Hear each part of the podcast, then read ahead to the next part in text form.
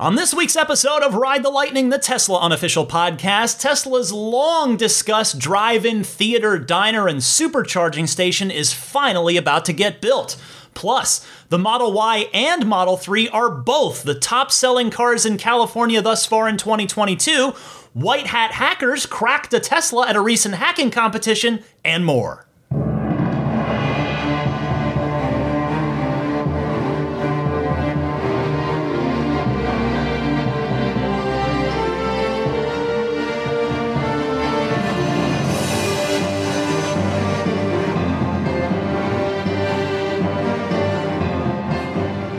What's happening, friends? Ryan McCaffrey here with you for episode 356 of Ride the Lightning, your weekly Tesla unofficial podcast for May 29th, 2022. I want to wish my American listeners a very happy Memorial Day weekend.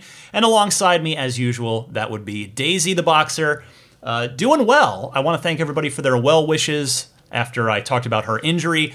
I have a couple of second opinions coming up. I've scheduled a couple things just to get a full you know, full suite of opinions because this is a significant surgery if I was to go through with it. And what's making it, I don't know if it's, I mean, it's certainly not making it worse, but it's making it, making me crazier is she is getting around fine. Like the limp is gone.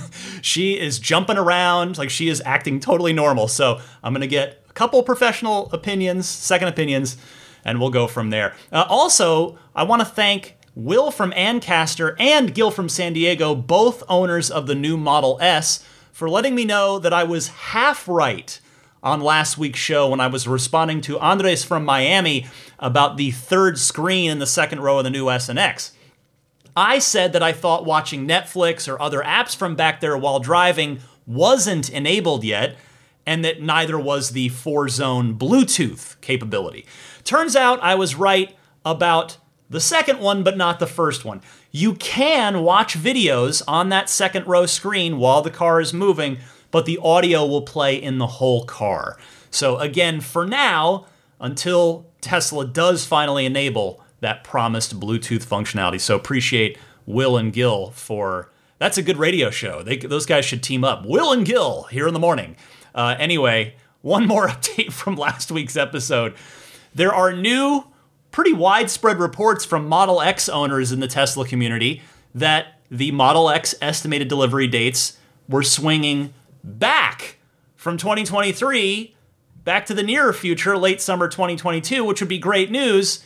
However, just before I went to record uh, here on Friday night, I saw a tweet from Jackson Wallace, who is a Patreon backer and he's got a Model X order. He's a listener of the show his moved back again. So I don't know what to believe anymore.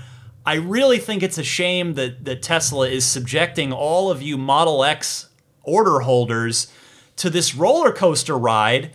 So I mean, it's nobody deserves this. Certainly, when you've you're you're wanting to give Tesla a whole lot of money, regardless of what Model X you're buying. That's an expensive vehicle, and to just be thrown on this roller coaster ride with your estimated delivery date, not just from the you know, perspective of it's just kind of cruel to do to people who are waiting for this awesome new car.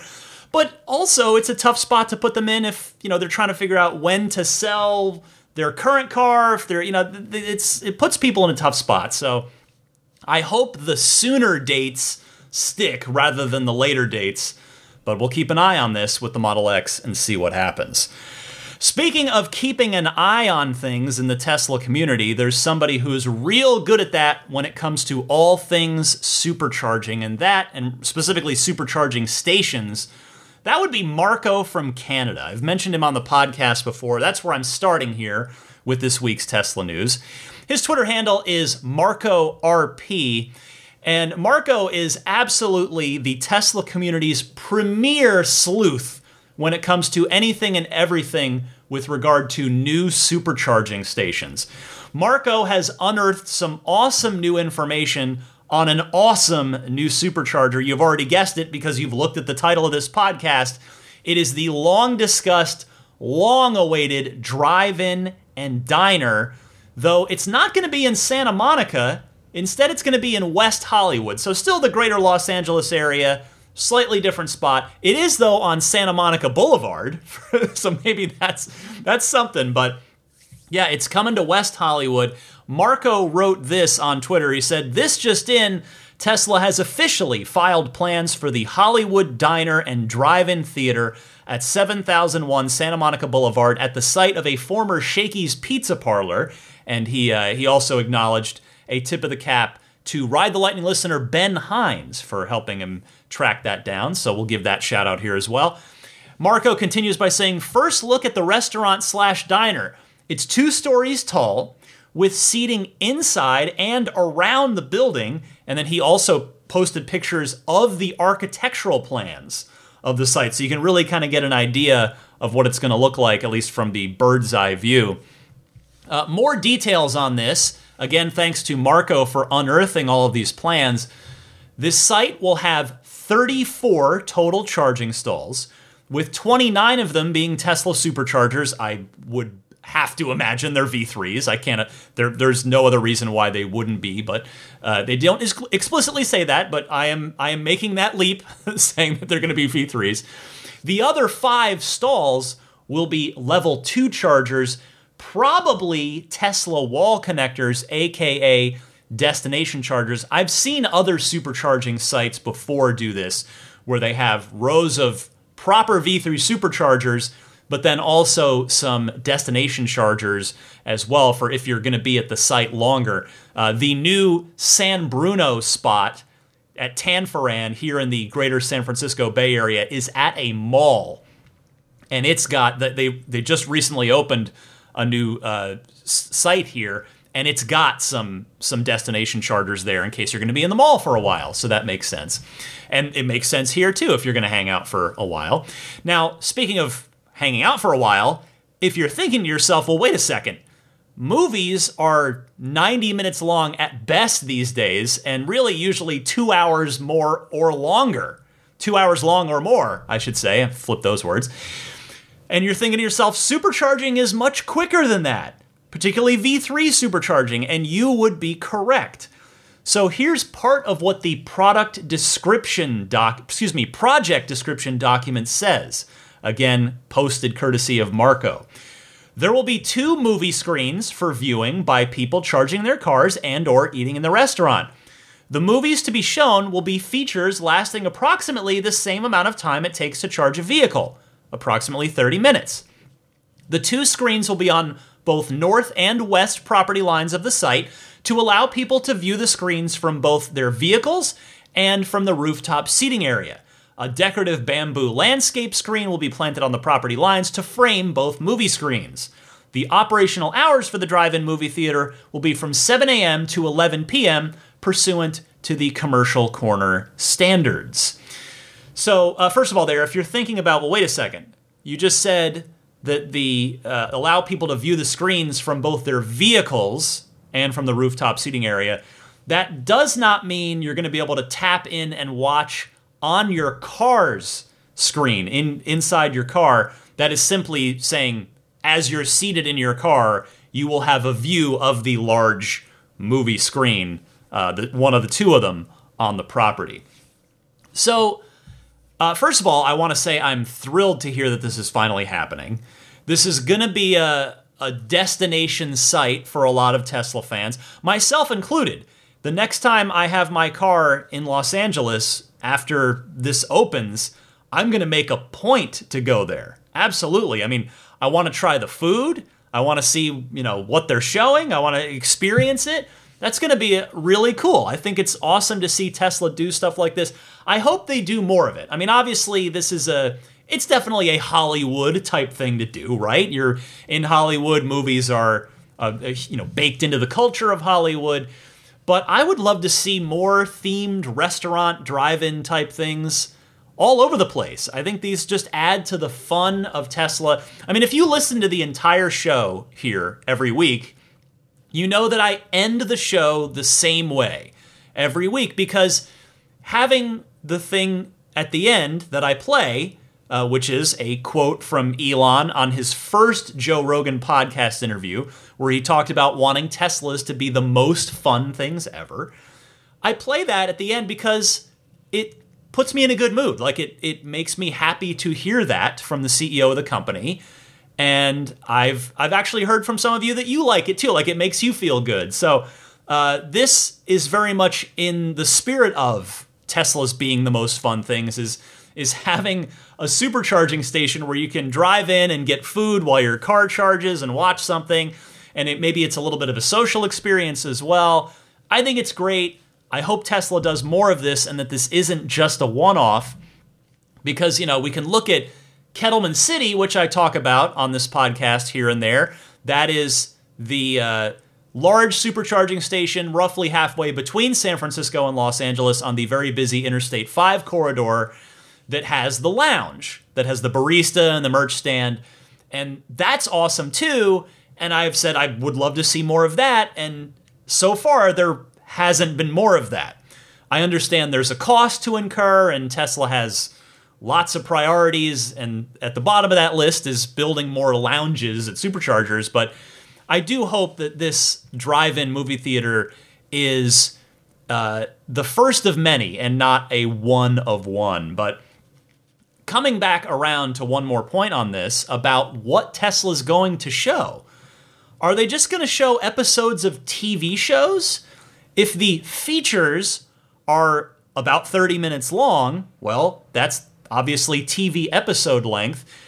And if it is TV episode stuff, you would have to think that those episodes would need to be standalone not something where you need to have seen the previous episodes of whatever TV show they've got going on up there. Because you, you know, if you roll up in episode six of, I don't know, I was Breaking Bad's the first thing that came to mind, but that's not exactly a family-friendly show. I can't imagine they'll be showing Breaking Bad uh, at the Supercharger. But in any case, whatever the show is, you know, you're not going to want want to just jump in, in in episode six if you've not seen episodes one through five.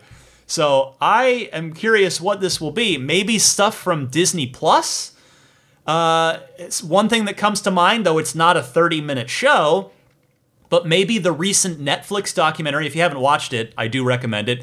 It's called Return to Space, and it it is a documentary on Elon Musk and the SpaceX team sending Doug and Bob up to up to the ISS in Crew Dragon.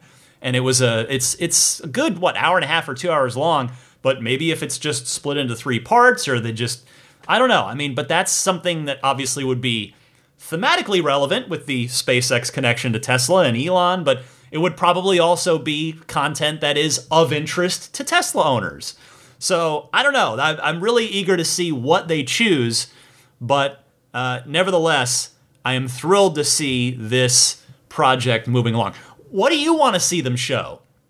Email me, I'd curious, or tweet me. You know, if you want, you can message me on Instagram, Twitter and Instagram. I'm DMC underscore Ryan. But yeah, I'm kind of curious. Maybe maybe there's some obvious low hanging fruit that I'm missing here. But I will be curious to see what Tesla goes with and, and what you guys want to see them show at this thing. Next up this week, you know, maybe you're getting really tired of these sales success stories for Tesla that I, that I keep doing on the podcast, but I'll be honest with you, I'm not sick of them. it has been such a long road to get here, and it's now time for Tesla fans to enjoy this. Again, if you if you've been listening to, for a long time, and I know a lot of you out there have, you know that for the first three, four years of the podcast, I would do my usual quarterly earnings call recap and analysis episodes four times a year. And it would be, well, Tesla lost money again, but only a little bit of money this time. And but here we are. Tesla has earned their success and it's time to enjoy it. And particularly, by the way, not just for Tesla fans, but more so for any of you Tesla employees listening to this, you really get to enjoy this and you should. Now, admittedly, I will say the bar is getting higher and higher for me to want to even include these in the podcast, meaning, you know, it's we've gone from like, oh, they were the number one selling EV for a week in this place to uh, you know, recently I talked about the Model 3 being the number one selling car in Europe. And that's the kind of that's the bar raising we're we're at now. And so for this one, it's this. The Model Y and the Model 3 outsold every other new car whether it was an electric vehicle, an internal combustion engine vehicle, or anything else in the gigantic state of California for not just a month, but the entire first quarter of 2022. I want to tip my cap to Drive Tesla Canada. That's where I saw this story. Here are the numbers for Q1, which of course runs January 1st to March 31st. There were registrations of 21,812 Model Y in the state of California. Just behind it, at 21,506, so only 306 behind the Model Y, is the Model 3. Then dropping off pretty significantly in third place for Q1 in California, you have the Toyota RAV4, 15,990. And then another you know, pretty significant drop off from there to the Toyota Camry at number four, 12,257 new registrations. And at number five, the Honda Civic, not too far behind, at 11,057. So if we look a little more apples to apples here, the Model 3, which again, just behind the Y, the 3 almost doubled the Camry. Now, you may have heard, particularly if you're in California, you've probably heard this, and if not, we have a little bit of a joke. Uh, it's although it's not even really a joke, but in California, we often like to say that the Model 3 is the California Camry because they're so common. They're all over the place. And I have to say, half jokingly, that at the rate Tesla's sales numbers are going, pretty soon are we going to have to start flipping it around and calling the Camry the Midwest Model 3. Now, I mean no disrespect whatsoever to anybody in the Midwest. I just needed the alliteration for the joke there. That was the first thing that come to, come, came to mind. But even, you know, backing up for a second, let's go back to the Model Y. Uh, the Y and the 3 were pretty far out in front of the RAV4 in third place. Again, they each outsold the RAV4 by approximately 25%. That's quite a bit. And let's break it down further now by class of car. So the numbers, when we do that, the numbers get even more impressive. The Model Y had a 55% share of California's luxury compact SUV class. Second place there was the Mercedes GLC at 10%. So within its own class, the Model Y absolute annihilation of its competition. Um, one more time. Model Y, 55% of the luxury compact SUV market in California in Q1, after which the Mercedes GLC, 10%, and then everybody else was under 10%. The Model 3, in its admittedly very oddly named near luxury class, captured 65% of that class. The BMW 3 Series was next with 7%. Yes, you heard that correctly. Model 3, two thirds of that funky class, with the, the well regarded, well known, long running BMW 3 Series at 7% in second place. In the luxury and high end sports car class, which again, bit of a strange one there, but okay. The Model S, number one, with a full quarter of that market. The Mercedes S Class, again, very highly respected competition in the ICE world, came in next at 11%. So basically, one in 10 of uh, the luxury and high end sports cars bought in California in Q1 was an S Class. One in four was a Model S. Finally, the Model X, of course, that was the only one of the four Teslas that wasn't number one in its class here in California. It was, in fact, number five in the luxury midsize SUV class with a 5% market share. Now, part of this uh, this all of this success, I mean, is likely due to Tesla just handling this chip shortage and supply chain situation better than its competition has.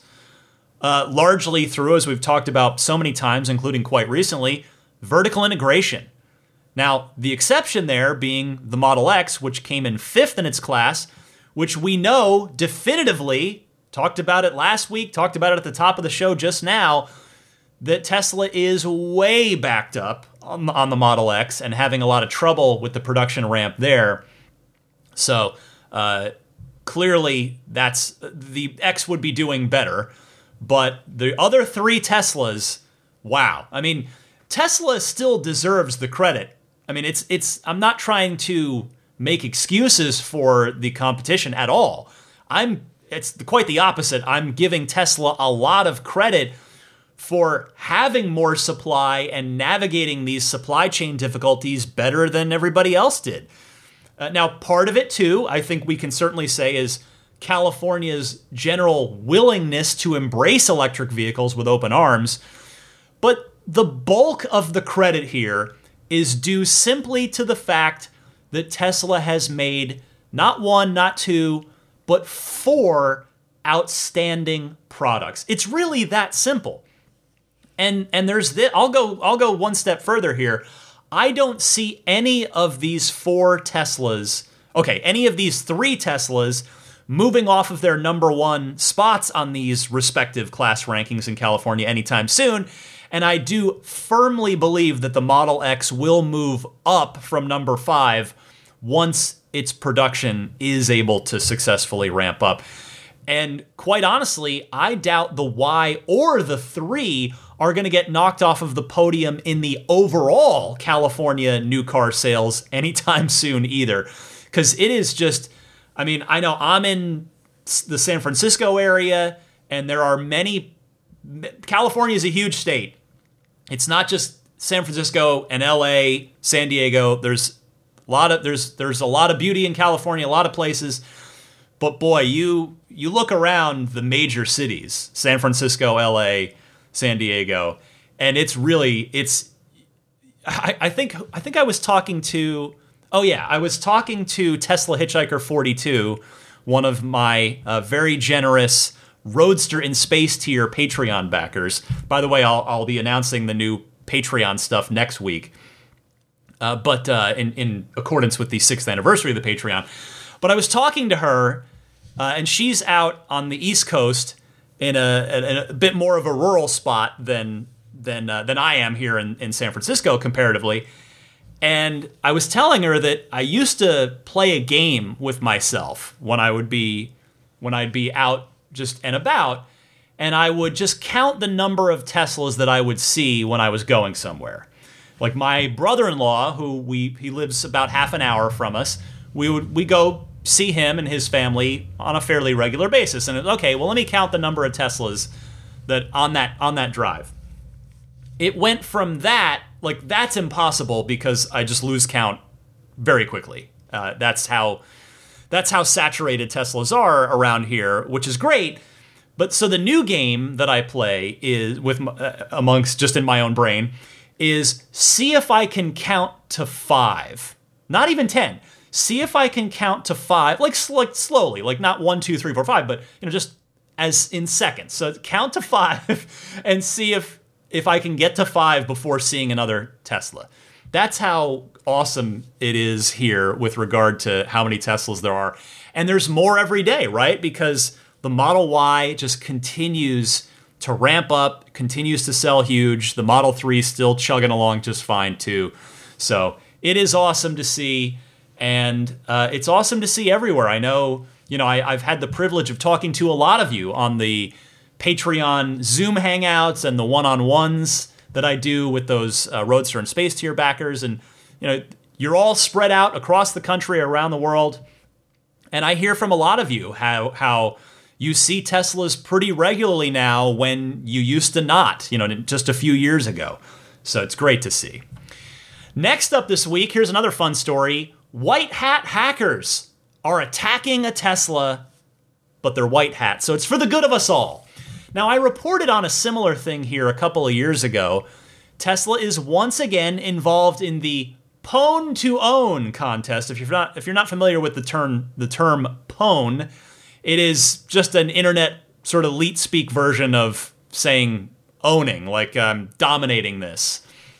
whether it's a video game or what have you. So, Pwn to Own, uh, whereby a group of white hat hackers assemble at this conference and try to hack difficult things for cash and prizes. Now, in this case, Tesla put up 75 grand and a Model 3 if hackers could successfully hack into the car. This report comes from Davey Winder of Forbes, who uh, has the report from Vancouver. That's where the conference was held. He says, Okay, so the news from day two of Pwn to Own is that there was both success and failure when it came to the Tesla Model 3 zero day hacking attempts. The first hack of the day by a team from Synacktiv, I guess that's their hacker group, was a success using two vulnerabilities in a bug collision with an already known sandbox escape. The remote hack was against the Tesla Model 3 infotainment system.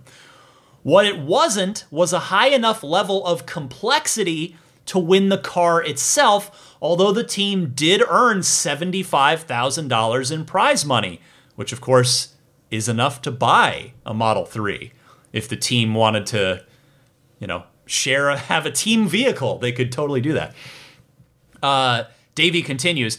The second Tesla hack, targeting the diagnostic Ethernet and, and included root persistence, failed to complete in the allocated time. The Pwn to own attempts are against the clock, but despite this, Trend Micro ZDI acquired the zero day exploit for an undisclosed amount from the hacker and this will be disclosed to Tesla for patching. So, if you're wondering what specifically the hacks did, because Davey there from Forbes told us about the systems that were targeted and successfully infiltrated, but we did not learn exactly what the hacks did. Well, that's on purpose because it, was not disclosed so as not to encourage anybody else to try it in the real world, which could potentially affect customers, us, in the real world. So, as before, as you heard, Tesla will now patch these vulnerabilities with Tesla paying bug bounties to these very good souled white hat hackers. You know, you would think that every single automaker would want to participate in this. But I'll tell you, I mean, I own a Tesla, so that's what I care about. As a Tesla owner, I'm really glad that Tesla does participate in this.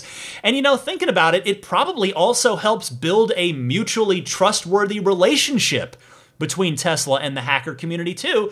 So that if something really bad does happen out in the real world at some point in time, more of the hacker community might be motivated to step up and try to counter it if they know that hey we've seen tesla pay before for you know bug bounties we've seen them treat us well in the hacking community so i think it's great that tesla does this and i think it's just awesome that that uh, the white hat hackers out there are willing to dive in and and you know they appreciate the challenge and there's a heck of a prize on the line too between the cash and then the car separately so good stuff from the hacking team Synacktiv.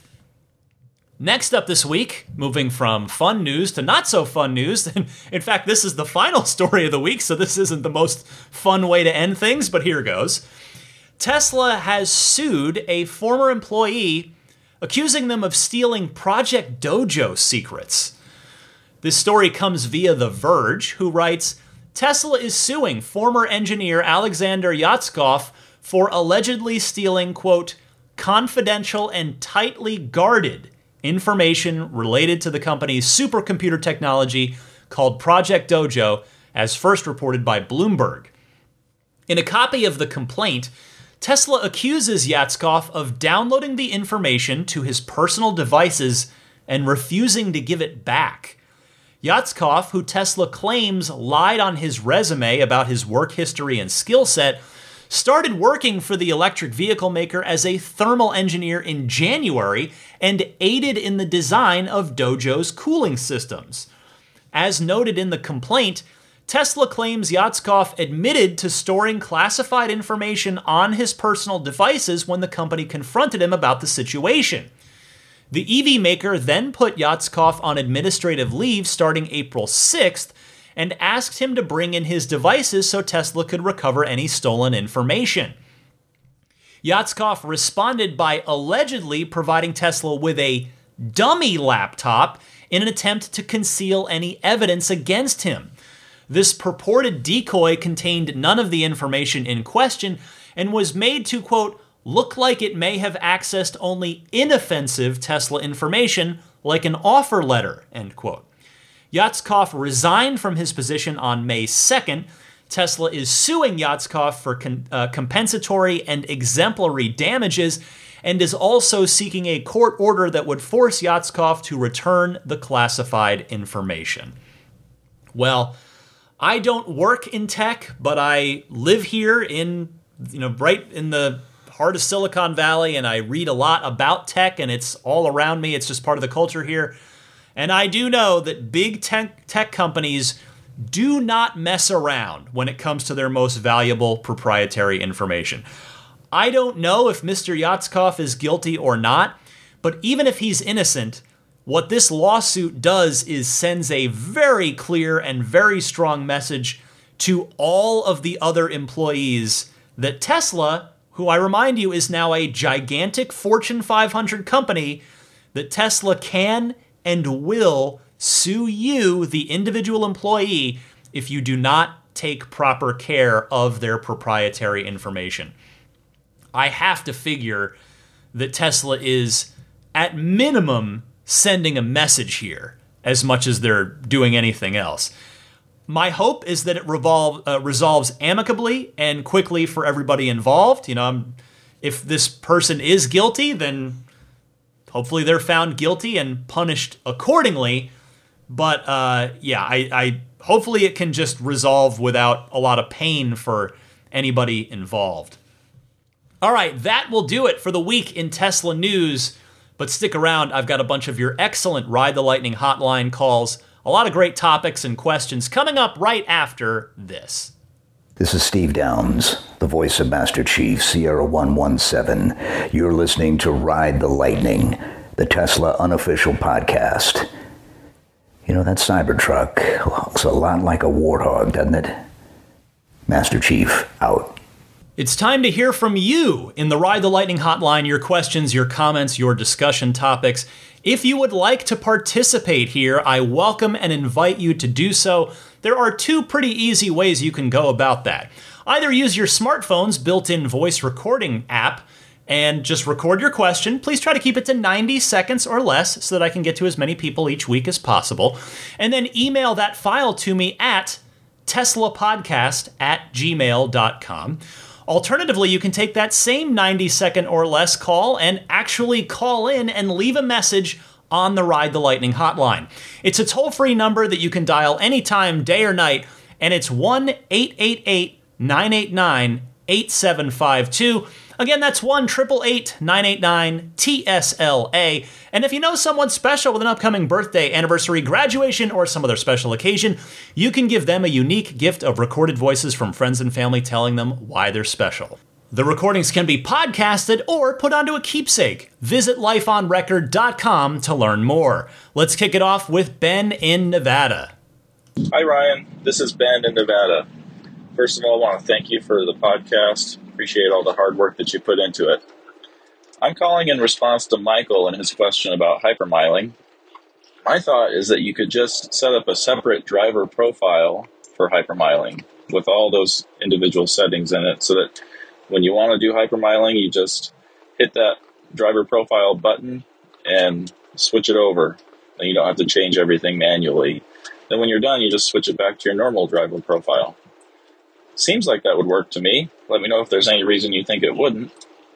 And I'm also curious to know more about hypermiling. I mean, I understand why disabling uh, climate control would save you electricity and, and other things like that, but uh, why would disabling safety features extend your range? Uh, does it just have to do with high CPU usage? I'm just curious about that. So, thanks again for everything you do. We appreciate your hard work on the podcast. Have a great day. Ben, thank you for the call and for the kind words as well. Well, as has been the answer to other things, yes, I think a separate profile might do the job nicely here. Maybe it wouldn't quite be able to go as far as Michael is wanting. I mean, if you wanted to hypermile, you'd want to do things like cut the power in half, which the driver can't do until the battery gets below, I think, if I remember right, 10%, maybe 20. Uh, so I think you've made a good suggestion here, but I also do genuinely think that Tesla could take this further than a custom driver profile can go if they wanted to embrace Michael's idea on this. But Ben, thank you again. That is a great suggestion. And by the way, thank you to Mark from near Vancouver who called in with the same idea as well. So it's a great minds think alike situation. Thanks you. Thanks to both of you on that. Next up, here's Jonathan from Atlanta sharing his windshield experience as I go through mine. So to continue on that broken windshield vein that seems to be now becoming a thing on the show, I'd like to kind of give you my story.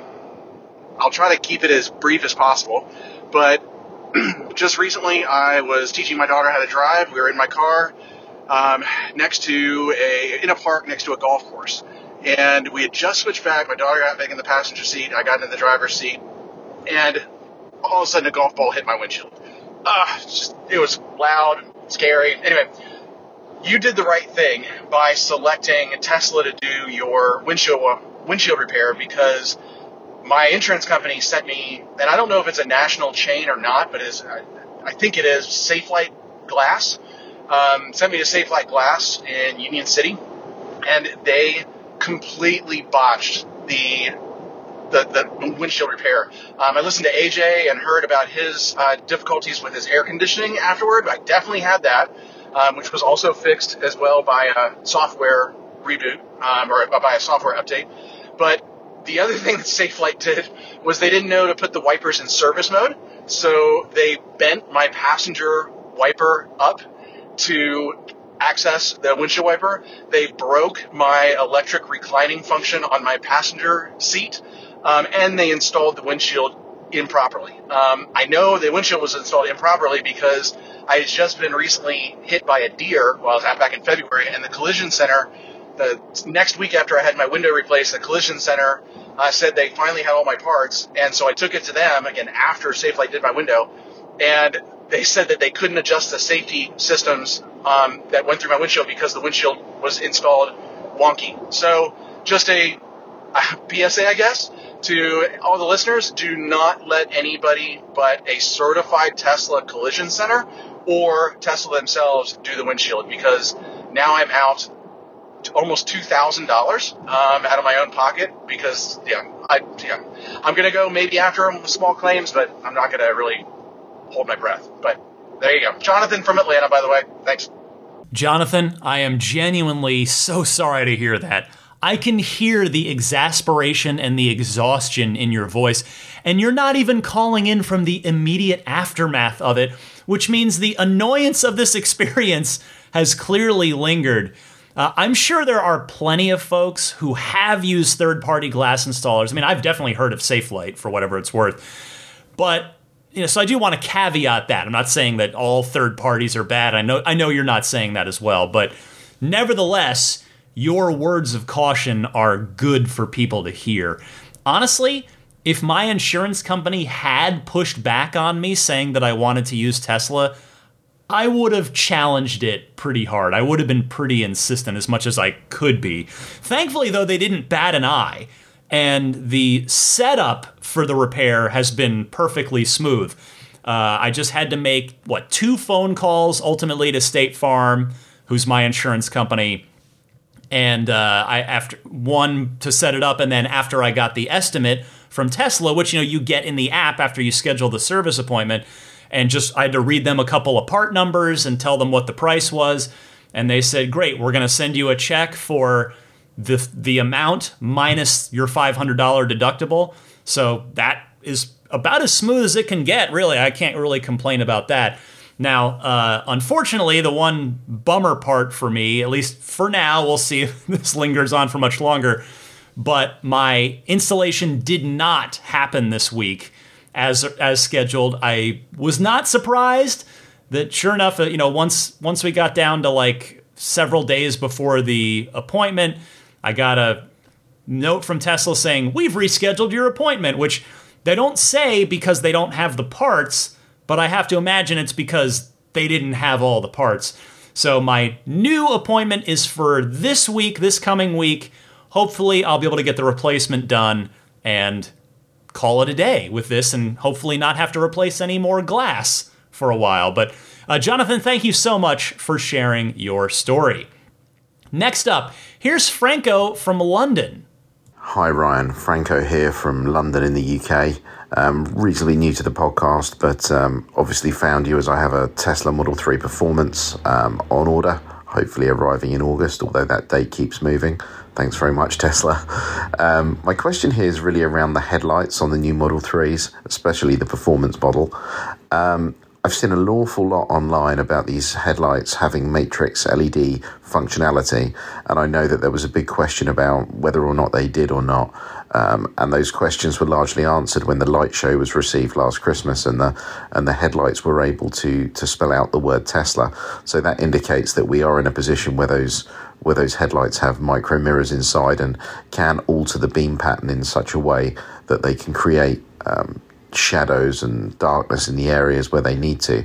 So my question is, uh, in order for us to be ha- able to have the matrix LED headlight functionality when we're driving, in order to in order to leave the um, the full beam on while we're driving, uh, so it can shut the beam down for oncoming oncoming vehicles' windscreens while leaving the rest of the road in full beam, and likewise, if we come up on the back of another vehicle, to leave the full beam on entirely, but just to shut the beam down around the car in front of us, uh, rear screen, and so on. Any idea when that functionality, or do any of your listeners have any idea when that functionality might be enabled? Uh, I understand there was some type of legislation in the United States that prevented that from happening, um, but in my previous cars, some of my Mercedes and Audis, they've already had that functionality functionality. So in Europe, where I live, there doesn't seem to be any blocker in terms of legislation there. Um, so there's no blocker um, to why Teslas in the UK and the rest of Europe couldn't have that functionality uh, enabled. So if anyone could shed any light on matrix LED headlights in the Model 3s, the new ones particularly, um, and when that functionality might be available, or indeed if it already is on the UK cars and the rest of Europe's cars, um, that would be great. Obviously, I don't know because I haven't got my car yet. Fingers crossed it turns up soon. August apparently is the date, as I say, although they, that keeps moving. Anyway, thanks for all you do. Love the podcast. Thank you. Franco, welcome to the podcast. I very much appreciate you giving it a try, and presumably, since you're calling in, maybe it's safe to say you're enjoying it as well. Uh, first, I hope the wait for your new car is not too long. If August does hold, it's going to be here before you know it. And even if it does arrive a bit late, I promise you that you're going to love it. I'm about to hit four years with my Performance 3, and it's still, and this is not a joke, I am not exaggerating in the slightest when I say this. The car still puts an involuntary smile on my face every time that I am in a safe enough spot to mash the throttle. Like gunning it in that car from a stop is it it's it, it really is like a roller coaster. Like it just puts an involuntary grin on my face. And it's going to do the same thing for you. Second, now to your actual question. I suspect it won't be too long, but unfortunately, your guess is as good as mine here. Tesla, as you will learn over time, works in mysterious and unpredictable ways. That feature could be unlocked for European cars tomorrow, or it might not be until a year from now. But it is clearly something that Tesla is planning for by virtue of the fact that they are equipping the cars with the hardware in the first place. So I choose to be optimistic and believe that it's going to be sooner rather than later. Thank you very much again for your call, Franco. And next up is Alex from Charlotte. Hey, Ryan, this is Alex from Charlotte. I'm getting ready to take delivery of a Model Y with white seats and uh, have two children that still are in car seats. I'm calling to ask what is the best way to protect the white interior seats from the car seats that have to be strapped into them. I'm a little worried that the um, car seat protectors that I see online might uh, over time rub off and discolor the seats. And even the car seat cover that's listed on Tesmanian um, has a warning that says, um, you know, if you do use this, you should ceramic coat your seats first. Um, and it's not 100% guaranteed that it wouldn't discolor the seats a little bit. So just calling to get a suggestion there. Thanks. Hey, Alex, congratulations on that upcoming Model Y delivery. You know, I think about your call and I think your two little ones are going to grow up knowing a Tesla as their default normal car and probably think all cars are like that, which is pretty cool, in my opinion. Uh, that's just a neat thing that your kids are just going to grow up and like, oh yeah, well this is totally normal and this is what we do and and oh wait, gas cars. Hold on, wait, you, there are cars where you put gasoline in it and then it like spits out carbon. like wait a second, that's hold. The, the, we should be doing the electric thing. That's what excites me about the new generation. I mean, even my daughter, to a certain extent, I mean, she does remember my previous car, but you know, I'm going on, as I said a few minutes ago, four years now in my Model 3, and that's normal to her. So it is cool to think about that with the next generation of, of kids. Anyway, uh, I can tell you that my daughter was in a booster seat when I first got my Model 3 with my white interior, and I had a gray, pretty generic baby seat protector thing that I put underneath it just to keep crumbs and dirt from and anything you know from the booster seat itself off of my actual seats. And I'll tell you, I never had a problem with staining or anything else. So you could just get two of those and then maybe take them out, wipe down the seats, vacuum out the in, through in the, in the cracks of the seat there, the crevices, every week or two. But another option that I thought of that might be good for you is to get one of the dog hammocks. Now, the official Tesla one, which I have for my car, I bought it. It's 145 bucks, and miraculously, it's in stock as of when I recorded this. If you go to shop.tesla.com, so you could put that up, but just only put up the back part. Don't put the front. You know, don't make it a hammock.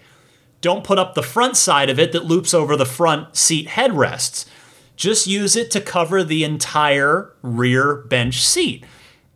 I think it looks nice, and there are Velcro slots that you can pull apart that you can run the seat belts through. So that could be a good option for you as well. You might want to take a look at that. I will also add there are plenty of other just third party generic ones uh, which I, I, used to have one of those too, and it was fine. But I do really like the Tesla one now that I've bought that. If you don't want to spend that much money, there are ones for significantly cheaper on Amazon or wherever that you could try as well. So, Alex, I hope that helps, and thank you for calling in. Next up, let's go to Doug from Fort Worth, Texas. Hey, Ron, this is Doug from Fort Worth in the great state of Texas. Uh, I had a question, but first wanted to say uh, I feel you feel your pain with the windshield. I had the fortunate luck of having to replace two windshields within a one month time span, and the uh, service was excellent in the Tesla Center in Fort Worth. But uh, like you, I had that $500 deductible, so I'm out about 840 bucks on windshields in one month. But I've done good since last month, and I still have that windshield.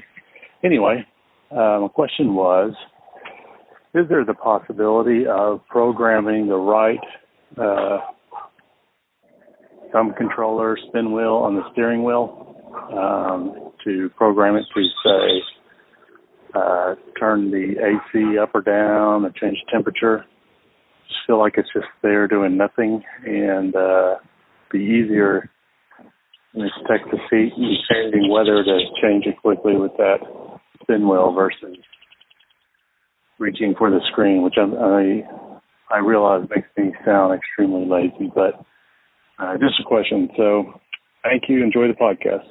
Doug, thank you for the call, and I sure as heck hope that you've gotten all of your bad windshield luck out of the way for quite a long time. two in one month would have me staring up at the sky, wondering if I did something to upset the car gods. I would just be like, what have I done?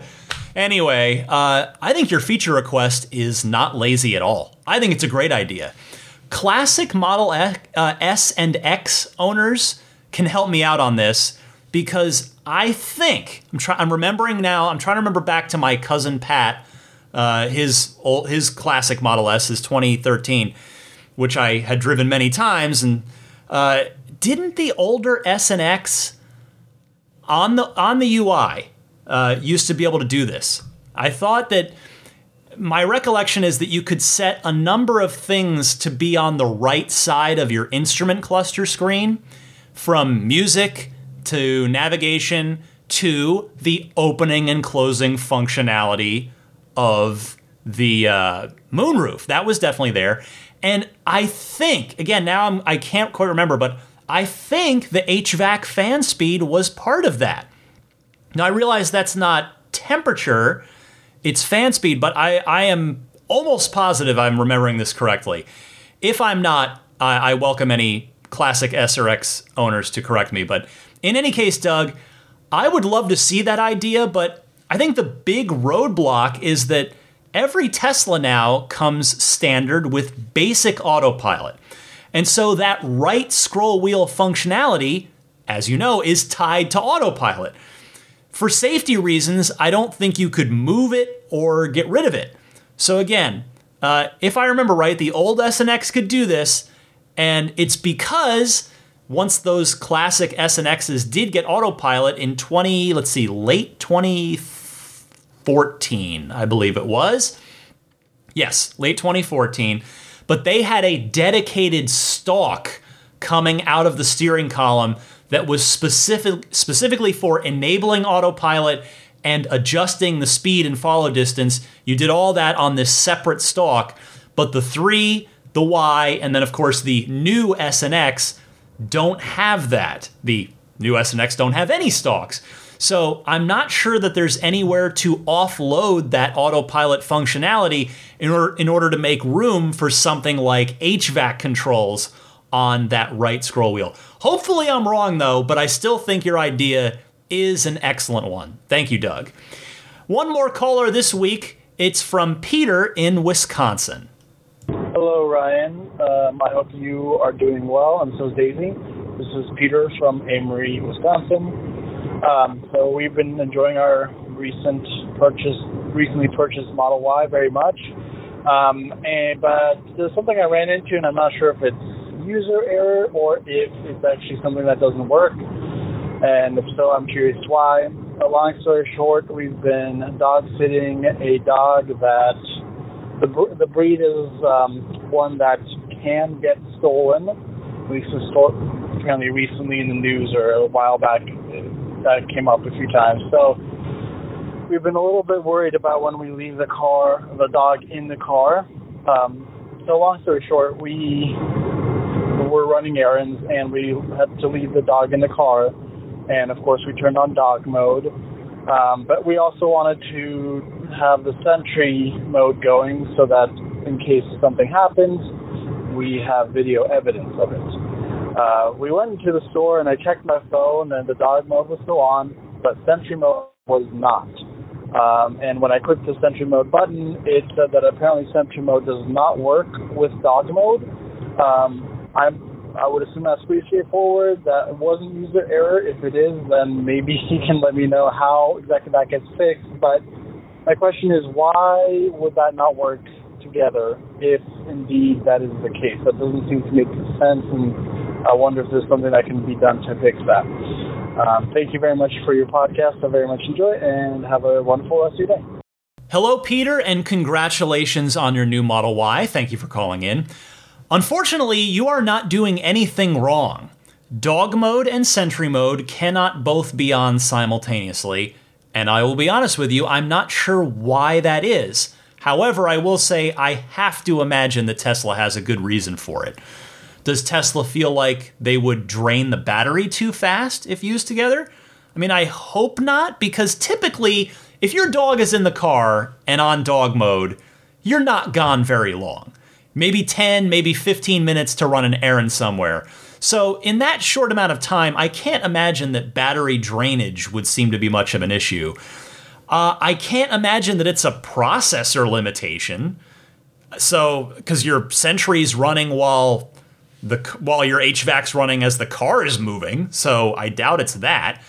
I really don't know what it is, but I agree that it would be much, much better in terms of safety, but also, uh, crucially, peace of mind to be able to have them both on simultaneously. So, if any Tesla software team employees are listening to this, my hope is that there is something about this that they're either considering or actively working on.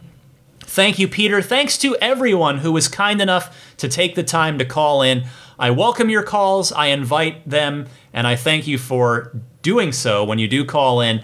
I will get to more next week. I gave you the call in instructions at the top of this segment, so you can refer back there if you are interested in calling in and don't have the information handy. It's also in the show notes, the description of the episode each and every week, so you can refer to that. But stay tuned, I am not done yet. I've got more to talk about, including your pro tip of the week, coming up right after this.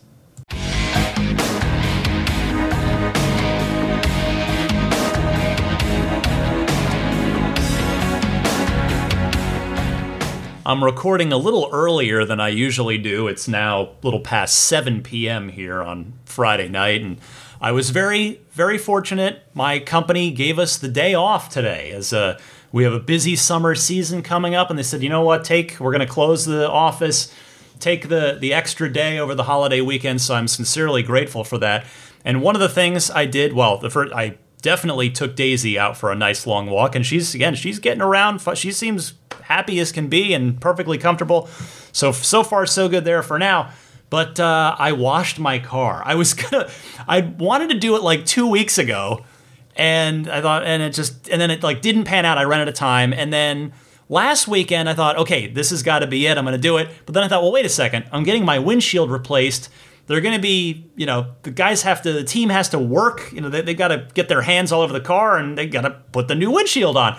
So, well, I'll just wait till after the windshield. And then when that got pushed back, like you heard me say in response to a caller a little while ago, I thought this, you know, I've got this long holiday weekend. I can't take it anymore. I had to watch it. So that's what I spent some time on this afternoon. And again, every time I just, I can't explain it. It's just a thing for me where when it's super clean, when I've just finished cleaning it, it makes me happy. It makes me feel good. So uh, I do still need to do the interior though. I haven't wiped down my white seats in a little while, and they they need it. Uh, the the kids in the in my school carpool that I drive. You know, this kid, the kids have grubby hands, and so there's some there's some dirt on the back seats, and that's okay because it wipes right off, no big deal. But I'll do the interior this weekend. But man, yeah, it felt good to get the car clean. Uh, all right, an entertainment recommendation. I've got a good one for you that is family friendly this time. It is on Disney Plus, and it is the new Obi Wan Kenobi show. On Disney Plus, it's going to be six episodes. Each one is about an hour. The first two went up this weekend, just before I recorded this. I watched them both, the first two episodes. Outstanding so far. Uh, I'm definitely not the biggest fan of the prequels. I think a lot of people my age, around you know 40, are not. You know, we we we saw them in the theater, and I think a lot of us were like, "What are we watching?" But uh, the certainly Ewan McGregor, his portrayal of of Obi Wan Kenobi was one of the clear high points of that trilogy, regardless of how you feel about it. And yeah, the first two episodes excellent so far. So definitely can recommend that one on Disney Plus. Hey, how about a pro tip of the week? It's from Ted in Austin. Hi, Ryan. This is Pat in Austin. As always, enjoy the show. I have another pro tip for you. You know, now that Tesla has changed the icons that you can put in the dock for easy access, uh, I found it kind of ha- um, handy to create one for winter and summer. The reason I do that is because I want access to my heated steering wheel and my X and the heated seats but in the summertime, I really don't want those buttons there. They they don't do anything for me. So the tip is create a winter and summer profile and switch back and forth as the uh, climate dictates. All right, enjoy the show. Thanks. I like that one, Ted. Thank you very much. That's a good thought. It's a good compliment to the pro tip a listener sent in a while back about creating profile. In fact, the caller earlier this episode too about creating profiles for stuff like napping at superchargers, you know, where your seat is reclined all the way back, just have a separate profile for that. I appreciate you calling in with this, Ted. And if anybody else out there has a pro tip of the week, feel free to ring me up. I gave you the call in information earlier. It's just send in the pro tips the same way you would send in a regular Ride the Lightning hotline call. All right, let me mention a few friends of the podcast who can hopefully help you out. Uh, and then uh, if you give me a minute to mention my Patreon at the end as well. But let me start by saying hello to Uh, there's a 15% off offer for your first order, if by virtue of being a listener of this podcast. It comes via a coupon code RTL Podcast, all one word. So go to abstractocean.com and you can browse by car, so SX3 or Y. Check out everything that they've got there for your vehicle. And maybe you're going to find stuff you like. I mean, whether it's an interior lighting kit, maybe it's a different color LED light or just a brighter white LED light for that accent lighting inside. Maybe it's a fourth generation tempered glass screen protector that's all custom fit for the screen. Maybe it is a rear footwell lighting kit. Maybe it's a drop in cup holder stabilizer. They've got a bunch of stuff. Just check it out. I promise you, it will not be a waste of your time if you at least take a look. AbstractOcean.com. Again, that 15% off coupon code for first time orders is RTL Podcast. And how about the SnapPlate, which you can get at everyamp.com slash RTL. That is the front license plate bracket that snaps on and off in seconds, but does not stick to your car with automotive tape like the one Tesla gives you. You can take it on, take it off for take it off for car shows while you're cleaning and detailing, etc. If you're whatever you're doing, you don't need to have it on there. You can take it off, but if you need to get it back on there for say parking at a parking meter, going through a toll booth, toll road, I should say, toll bridge, etc., you can get it back on there very easily but very securely as well. So get yours for again all four Teslas at everyamp.com slash RTL. How about budget safe solar? As I say, every Tesla owner out there probably has a pretty good idea, if not the exact cost for the electricity that their Tesla uses. But we know this based on today's electricity rates. We have no idea how much these rates might go up in the next 5, 10 plus years. That is, unless you have solar. So if you've thought about getting solar installed at your home or office, please contact friend of the show, Budget Safe Solar at budgetsafesolar.com, where their byline is capping tomorrow's energy costs today. Uh, and by the way, if you're considering entering the growing field of solar, they'd like to talk to you about that as well. So learn more slash reach out at, again, budgetsafesolar.com. And if you do end up proceeding with a solar order for your home or office, please use the referral code RTL. I would be humbled and grateful if you do that. Meanwhile, Immaculate Reflections here in the greater San Francisco Bay Area. For my money, there is not a better place that you could take your car to have it get it looking as best as it possibly can. Immaculate Reflections offers paint correction, paint protection film on some or all of the car, whatever you want. They offer ceramic coating so that you don't have to wax your car for the next three to five years and more. And basically, any detailing service you could want for your car, Immaculate Reflections is going to take great care of you and your car. Get in touch via the website, which is irdetailing.com. Mention that you are a Ride the Lightning listener, and there is a nice little discount waiting for you. So, thank you to Immaculate Reflections for continuing to offer that to the Ride the Lightning audience. How about puretesla.com slash RTL? That's your one stop shop for your Sentry mode and dash cam needs. Everyone's USB drive, if you use a standard flash memory USB, it's going to eventually not work anymore in the Tesla because it's the constant reading and writing. And that regular USB flash memory is not intended for that. But the kit that, that uh, Pure Tesla uses is built for that. It's a micro SD based USB kit. So order yours at puretesla.com slash RTL. It's $49 for the 128 gigabyte kit. You can step up to 256 gigs for $69 if you so choose. I've got the 128 and love it. Free shipping anywhere in the US on that as well, which is nice. So again, get yours at puretesla.com slash RTL. They also offer the wireless game controller bundle if you do a lot of gaming with the in-car games like Cuphead in your Tesla. You can check out those nice slim wireless controllers as well at the same place, puretesla.com slash RTL. Jeda is the final partner that I like to mention here, friend of the podcast. They've got a whole line of center console centric products that you may find interesting. I use their wireless charging pad in my older Model 3, which, if you have an older Model 3 that doesn't natively have a wireless charging pad built in, I highly recommend the Jeda pad. Grab that. Uh, and then the I also have the Jeda tray in my car, which is a drop-in tech-focused center console organizer that has uh, a wireless charging built in for Apple AirPods or Pixel Buds and your Apple Watch as well. You can you can plop that on there and wirelessly charge it. So uh, the other thing, the other big product for newer threes and Ys that have the newer center console is the USB Hub console, which is a storage organizer, USB hub, Apple Watch charger, and AirPod charger all in one. If any of that is of interest to you, I have a coupon code for you, RTL. That'll get you a nice discount. All I ask in return is that you please kindly use my referral link when you go to purchase. So please go to getjeda.com slash REF slash 8. Jeda is spelled J-E-D-A. And again, these links are always in the show description as well. If, you, uh, if you're listening and you're like, oh, wait, what was that thing Ryan said again? You can always find them in the show description, the episode description notes.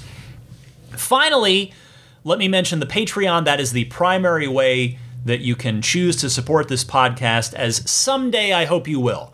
Maybe that someday is today. Maybe you're thinking, you know what, Ryan? 356 episodes in, you don't miss a week. You're here for me. I enjoy the podcast. I'm going to back you on Patreon. And you know what? If you make that decision, I would seriously, with just nothing but pure love and sincerity, I would really appreciate that. So uh, you'd be helping me out quite a bit if you choose to do that. You can find my Patreon page at patreon.com slash Tesla podcast. Patreon is spelled P-A-T-R-E-O-N. There are multiple tiers that you can choose to support the podcast at on both the month to month side and or take a, an annual. You can do a one time, just good for the whole year pledge. And if you do that, there's a 5% discount waiting for you as a little thank you for, for doing a year. But the perks and bonuses all stack. So the higher you go, the more perks and bonuses you get. And I hope you might at some point at least take a look at the page again, which is patreon.com slash Tesla podcast. You can follow slash subscribe to the podcast for free on any of the major podcast services, including Apple Podcasts, Google Podcasts, Stitcher, TuneIn, Spotify. I'm also on YouTube, audio only on YouTube, but it is there if that's how you'd prefer to listen. And if you are on YouTube and want to find me, just search Ride the Lightning Tesla.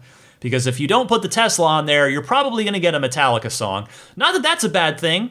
That's that'll probably make you happy, maybe. Not everybody. I guess heavy metal's not for everybody, but in any case, search Ride the Lightning Tesla and you'll find my channel and where you can easily subscribe from there.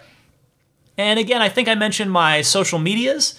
If you'd like to follow me on Twitter or Instagram, my handle is DMC underscore Ryan on both of those. And with that, let me say hello and thank you to the Plaid, Maximum Plaid, and Roadster in Space tier backers. I'll start with the Roadster in Space tier friends here.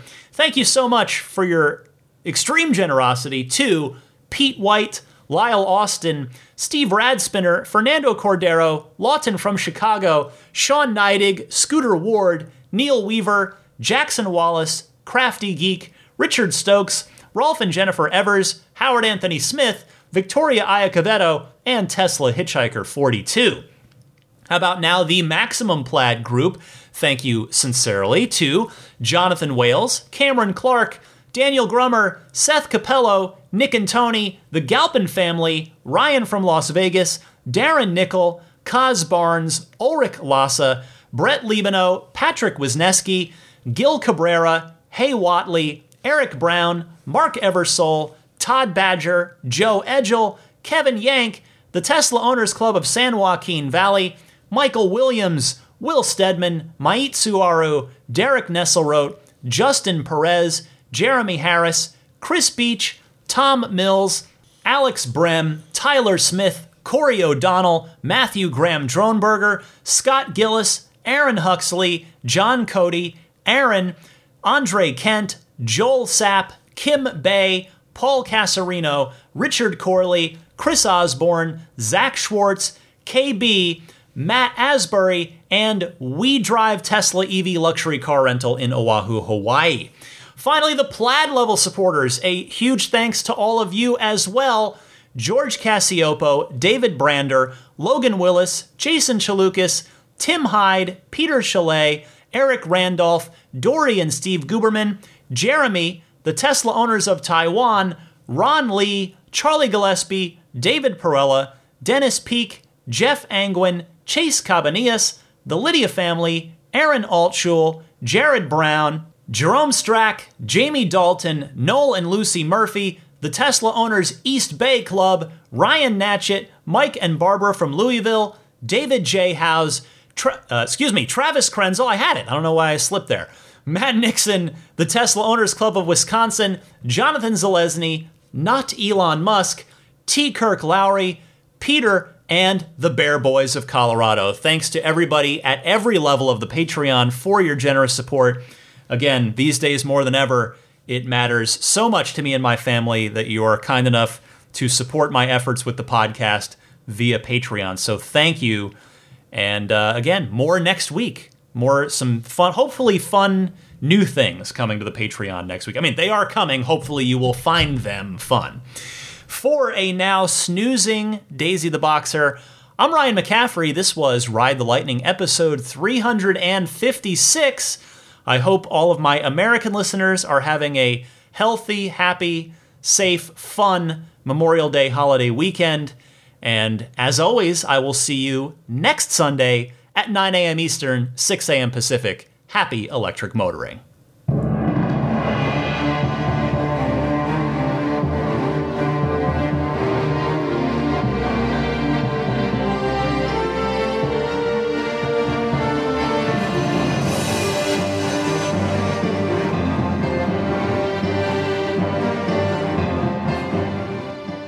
I mean, I think a Tesla is the most fun thing you could possibly buy ever. That's what it's meant to be. Our goal is to make it's it's not exactly a car. It's actually a thing to maximize enjoyment. It's maximum fun.